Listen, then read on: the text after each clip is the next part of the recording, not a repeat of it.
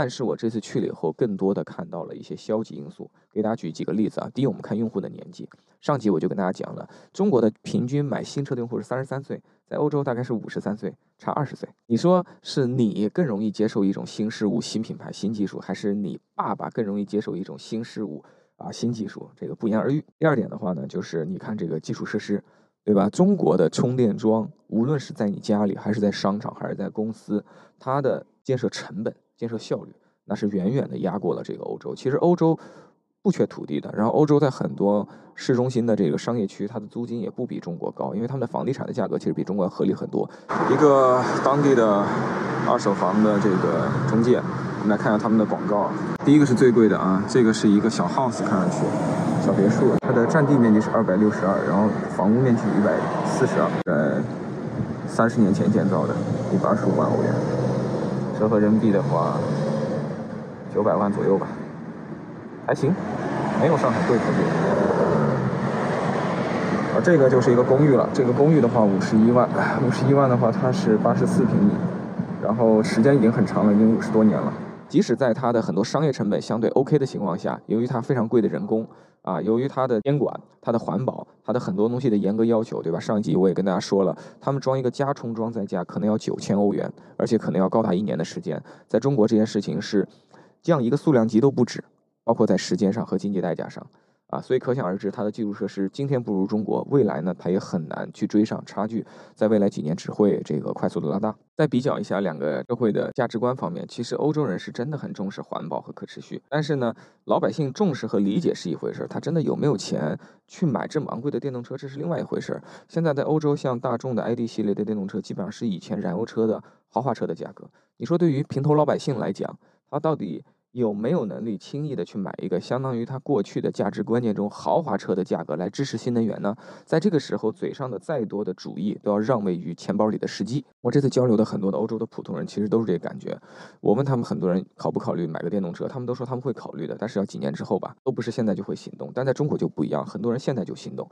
中国人真的在意环保可持续吗？我是打一个非常大的问号的，因为我们这个社会其实讲的是一种实用主义、现实主义。那中国人买电动车有一个很大的现实主义，就是虽然车价比油车还高。一些，但是你看政府有政策呀，他给你一些补贴，他给你一些免税，他给你一个绿牌，绿牌贴在那里就跟过去的这个蓝牌有差异，让你觉得你自己走进了新时代。那更实际的是，你买一台电动车，对吧？只要你在家里能方便的充电，或者在公司能方便的充电，你的这个每个月的能源成本只有油车的几分之一，这是在中国一个巨大的福利。所以在欧洲，目前电动车实际上能动员的只有富人，还有中产中相对条件好的人。啊，以及一些企业级的这种客户，真正的中产中相对入门级的和穷人是动员不起来的。但在中国不一样，中国我认为，对吧？你作为省钱的人来讲，有五菱呃 mini 这样的产品给到你，有欧拉的猫给到你。然后如果你想要好的体验的话，我们有魏小李，我们有比亚迪的这个唐河汉，然后我们有特斯拉，就是很多社会阶层的人都被动员起来支持电动车，因为这已经是从他个人角度出发更有利的选择。至少在作为家庭的第二台车的时候，是一个非常这个显而易见的有利的选择。那这是中国跟欧洲我觉得非常不一样的地方。再顺便说一个点，就是欧洲现在通胀真的很高。由于这三年的疫情，由于这个俄乌，由于在这个经济困难的时候、社会困难的时候，政府需要发大量的货币来这个刺激经济，导致现在欧洲出现了非常严重的通胀。其实他们的工资比起几年前只是微小的这种增加，但是物价呢都是百分之二十三十的这种加持。刚才在这个机器上交了一下停车费啊，二十一点六六欧元。我从现在大概晚上六点钟停到十一点钟，五个小时就要收这么多钱。然后因为是室外操作，在这个停车场的一个角落有那么个柱子，我做这个操作。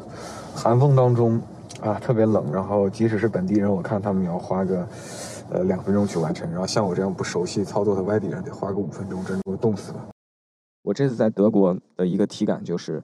我自己搞定一次一顿工作午餐，一份儿这个食物加上一杯饮料啊，在那边基本上是十五欧元左右，折合人民币的话大概一百块钱。呃，你去看很多的国际媒体、国际榜单，凭全球的这个高物价城市，每次北京、上海都能进入前十。但我觉得那些榜单从来都是扯淡的，那些人都在以典型的国际的呃这种时尚和消费杂志的。这个主编的角度在比较这种物价，对吧？他就比较上海的星巴克对纽约的星巴克，上海的五星酒店对纽约的五星酒店，上海市中心的豪华住宅对纽约市中心的豪华住宅。他用这个角度呢，比出来的物价京沪广深是很高。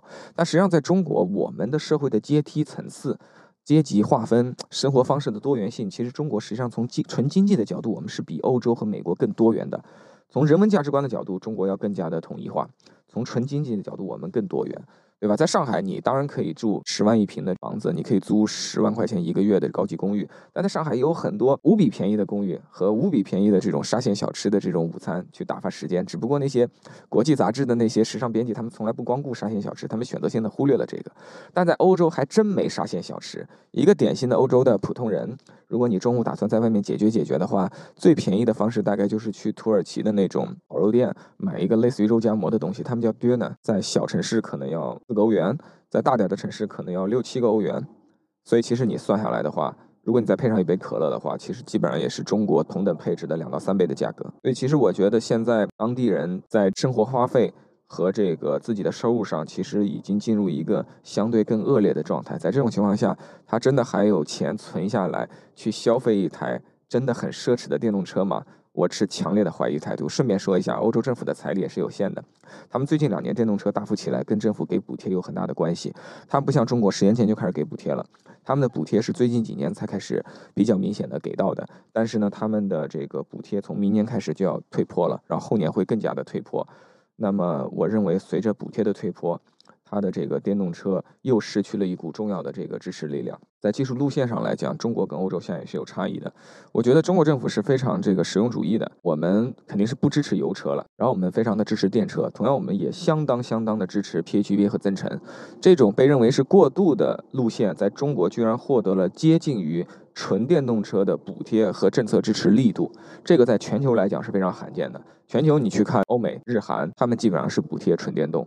对于这种插电混动呢，就是适度的意思意思就得了。而且每次政策推出的时候，都是先推出这类政策。你像德国，它就从二三年的一月开始，以前啊，你去买一台插混或者纯电，在中国区分这个电动车和油车，你看的是蓝牌绿牌嘛？在德国区分的话，就看它车牌的最后一位是不是大写字母 E。如果是大写字母 E，electric 就代表它是一台电动车。在过去，你买插混增程，你也有 E 这个字母的，但从二三年开始就没有了。这其实就是一个。欧洲政策转型的这个缩影，他们从二三年开始，实际上把 PHEV 基本上当做纯油车来对待，只有真正的纯电动车才有一个差异化的这个政策，而且有更大额的这个补贴。那这种政策的差异在产品上会导致什么结果呢？就我认为中国会出现类似于理想、类似于现在问界，包括一些吉利品牌的 Happy。呃，包括领克品牌也出了类似的技术路线，他们都是大电池增程。这种大电池增程本质上是比纯油车成本增加了不少的，因为多多少少你有一块三四十度的电池，对吧？那么这个东西一定要从补贴上获得相当的补偿，车企才有胆量和动力敢去做。在这种情况下，中国诞生了我认为在全球都比较独特的大电池插混。那么在欧洲，我认为这种技术路线是很难出现的，因为他们对 PHEV 的支持力度有限。所以在欧洲，我认为长期来讲，市场会分化成两种车，一种是油车或者基于油车的改良，比如说，呃，小电池 PHEV 或者是日系的这种 HEV。那另外一种车呢，就是纯电动车。而在中国呢，我认为市场会分化成三块儿，啊，短期内纯燃油车或者燃油车的这种改良，像这种日系的普通 HEV，它是不会消弭的。我认为它还会有，比如说百分之二十左右的份额。然后我认为 PHEV 呢可能会很快的增加到百分之三四十左右，EV 呢纯电动车我认为会增加到百分之四十到五十，成为一个最主导的这个力量。中国会是一个这种三足鼎立的结构，但在这个西方可能是一个对吧两条腿走路的这样一个市场结构。这次欧洲之行结束后，回到中国，在春节前夕，我看到一条新闻。挺有感触。大众整个集团在中国区的一把手 Ralph，他呢对媒体讲了很多犀利的观点。其实他在中国新官上任没多久，之前他是大众品牌的全球 CEO，现在他是整个中国地区的集团的 CEO。第一点呢，他认为中国车企现在开发一台全新的电车周期是两点五年，而大众需要四年左右，他们需要学习中国速度。第二点，中国是现在全球汽车行业的健身中心，在这里他实际上是打了一个比喻。那健身中心呢？往积极了想，就是这个地方非常多的玩家，非常激烈的竞争，然后非常有活力。那么往残酷了想，就是说这个战场现在已经非常非常的血腥了，大家就是拼到了这个极致，非常的内卷。同时，他也说这里既是最大的市场，也是创新的这个中心，所以大众有极大的必要要在这里坚守。第三点就是大众北京打算成立大众汽车在全球的第二总部，把中国的地位跟一般的市场区隔开来，更接近这个德国本土的这样一个市场地位。那么它现在。在国内呢，又是跟地平线组建合资公司，又是搞了单独的软件公司 Carry，然后又是通过大众安徽来布局新的电动车业务，这个就是大众内部的一条战略。他们在内部讲的是在中国为中国，实际上就是要真正的去实现扎根中国本土。这某种程度上呢，其实验证了很多我在之前视频里的这些判断，因为很多时候呢，对手往往比你自己更了解自己。通过这些欧洲大车企的核心高管。他们如何评价中国的电动车产业，并且他们如何做出针对性的行动，我们也能够对照的看到，现在欧洲电动车的产业现状和中国是有怎样的不同。